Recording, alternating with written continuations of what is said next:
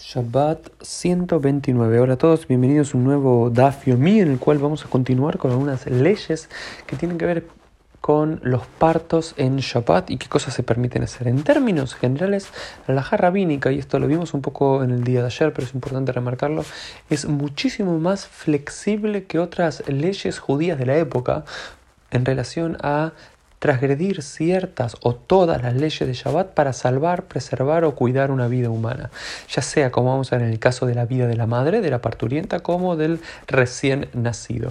Esto es en contraposición, por ejemplo, que es muy importante a culturas judías, por supuesto, no rabínicas, como era la secta que vivía en Qumran, en el Mar Muerto, cuyas leyes de Shabbat son muchísimo más estrictas, e incluso cuando hay una vida de una persona en peligro, por esa persona no transgreden el Shabbat. Tienen la idea de que el pueblo de Israel fue dado al Shabbat y no el Shabbat al pueblo de Israel, frente a la posición rabínica en la cual el Shabbat fue entregado al pueblo de Israel y no al revés. Es decir, en definitiva hay que cumplir el Shabbat, pero cuando la vida de la persona está en juego, se puede transgredir prácticamente cualquier eh, ley de Shabbat, si no todas. Y el tema de la parturienta y los partos son así. Y lo primero que se habla es que habíamos visto en el día de ayer que cuando una mujer está dando a luz, a diferencia de un animal que se le puede asistir un poco, ayudar, pero no participar activamente en el parto, con una mujer humana que está dando a luz, se pueden transgredir todas las eh, mitzvot de Shabbat para cuidar a la parturienta. La pregunta es, ¿desde cuándo llamamos que una mujer es yoledet? ¿Desde cuándo llamamos que una mujer está dando a luz? Eh, matai petijat akever. ¿Desde cuándo estamos, decimos que una mujer está dando a luz? Alguien podría decir desde el último mes, desde que rompe matriz, desde que empieza a tener contracciones más fuertes, desde que se eh, empieza a perder el, líquido amniótico. Alguna de esas cosas podría marcar el comienzo del parto. ¿Y por qué es importante? Porque desde el comienzo del parto se pueden transgredir para ella todas las leyes de Shabbat. Por ejemplo, si estás en el octavo mes y se siente muy mal y demás, quizás no, no, no sería realmente algo por lo cual uno transgrediría Shabbat llevándola en un auto de un lugar al otro. En cambio, cuando ya la mujer es considerada que es eh, parturienta, hay que transgredir Shabbat para ayudarla. Y hay tres posiciones. Una posición es de que se la pone en la silla de ruedas, ¿no? Había como una suerte de silla de ruedas donde se la ponía la mujer. Otros dicen desde que comienza a sangrar o a caer agua.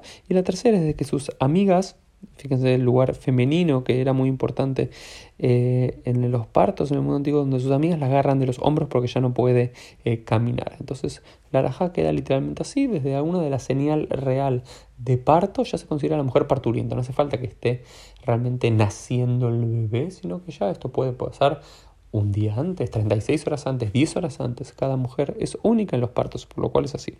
Y la otra pregunta que se hace la, la quemara, que ya dijimos cuál es el comienzo del parto, lo cual dijimos desde ese momento se puede transgredir Shabbat. Ahora la pregunta es cuándo se termina. ¿Se termina apenas termina de dar a luz al niño?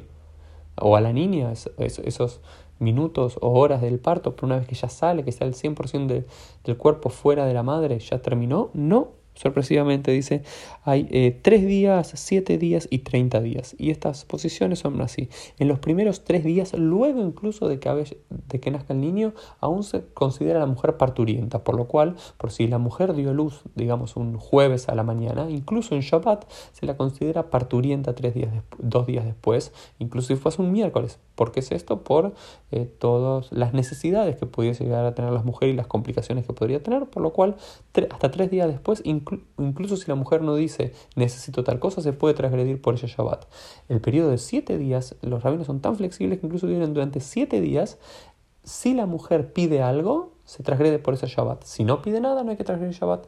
Y, 30, y hasta el periodo de 30 días, tanto tiempo después incluso de parir, la sigue llamando parturienta, pero eh, no se transgrede Shabbat ni aunque pida ella, ni aunque no lo pida, pero se lo pide quizás a una no judía aramai, a una no judía que lo pueda eh, hacer. Entonces, algo como importante que aparece acá. Lo segundo que aparece en la quemará tiene que ver con que hay al parecer como una prohibición de que la mujer vaya a la tevilá, vaya a una inmersión ritual en los primeros 30 días luego de dar a luz. Por eso el punto 30 días que tenía que esperar hasta el día 31. Y eso tenía que ver al parecer como cuando iba a esa tevila eran como tevilot, eh, inmersiones de, en agua fría y la mujer podía llegar a, a, sentirse mal, a enfermarse y demás, pero decían, pero si el esposo está con ella y le puede dar calor, está bien, y traen una historia interesante de la hija de Rav eh, pero lo, importante para esto es que eh, en términos generales la mujer no debería ir a la tevilá durante los primeros 30 días. Y después se nos cuenta que eh, según Rav Yehud en nombre de Shmuel, o sin medurales hayab Shabbat yamim, se nos, se nos dice que para una mujer una parturienta se puede ser incluso una, em, una medura eh, una fogata en Shabbat en los días de lluvia. Algunos dicen no, no solamente en los días de lluvia, es decir, en el invierno, sino también también en el verano. En términos generales, la, la, la es muy, muy permisiva. Luego, en la alhaja medieval fue haciéndose más constreñida las posibilidades, pero en términos generales el es, la Gemara es sumamente abierta en relación a todas las cosas que se pueden hacer por la mujer parturiente, especialmente el Shabbat, incluso hasta 30 días después de haber dado a luz para poder eh, cuidarla. Luego hay una Gemara que vamos a saltear por temas de tiempo que tiene que ver con eh, la costumbre del mundo de dudos de de hacer eh, la sanguijuela, de, sacarse sangre. Hay muchas enfermedades que se creían que se curaban extrayendo un poco la sangre de, de, la persona y demás. Era una práctica como muy cotidiana. Algunos rabinos dicen que es peligroso, otros dicen que no es peligroso, que se cura a través del sol, pero que no hay que tener, por ejemplo, relaciones sexuales o correr o caminar o comer inmediatamente después de sacarse sangre, porque claramente tenés menos, menos fuerza y estás débil por aquella extracción y demás. Algunos rabinos que decían que era recomendable, que no era recomendable. Hay una discusión muy interesante para quien le interese aquí durante toda la página 120 y lo último que vamos a ver es que eh, nos había dicho la Mishnah, ya habíamos dicho, se hacen todos los recaudos por la madre, para mantener con vida a la madre y cuidarla durante Shabbat. Y también sucede lo mismo con el Balad, con el recién nacido. Con el recién nacido se transgreden todas las mitzvot de Shabbat para protegerlo. ¿sí? Lo primero que se dicen es incluso kosherin et atabur. Se puede atar el cordón umbilical y se lo puede cortar el cordón umbilical y se lo puede limpiar el cordón umbilical. Todo se lo puede hacer, que supuestamente en Shabbat uno no podría hacer todas esas cosas, cortar y demás, pero para cuidarlo a él se lo puede hacer. Incluso dicen que se, eh, al parecer se sacaba la placenta y con esa placenta muy interesante lo que descubrí en la quemará, que con esa placenta se extraía también la placenta y se la cortaba de cierta forma y se lo cubría al bebé recién nacido con esa placenta para que le dé calor. Y después se nos cuenta las costumbres de cómo mantenían con calor a los recién nacidos, las mujeres, las, las hijas de las reinas, las muchachas ricas y las pobres, pero todo era una costumbre mantener con calor y eso se podía hacer en Shabbat y también se dice Rojatzina Balat de Shabbat, así que eh, también se lo puede. Eh, se lo puede bañar al bebé en, Shabbat, se le puede poner aceites al bebé en Shabbat, todo se le puede hacer al bebé en Shabbat para cuidarlo y preservarlo. Este fue el Daf Yomi del día y así terminamos el capítulo número 18, Adran Alag Mafnin.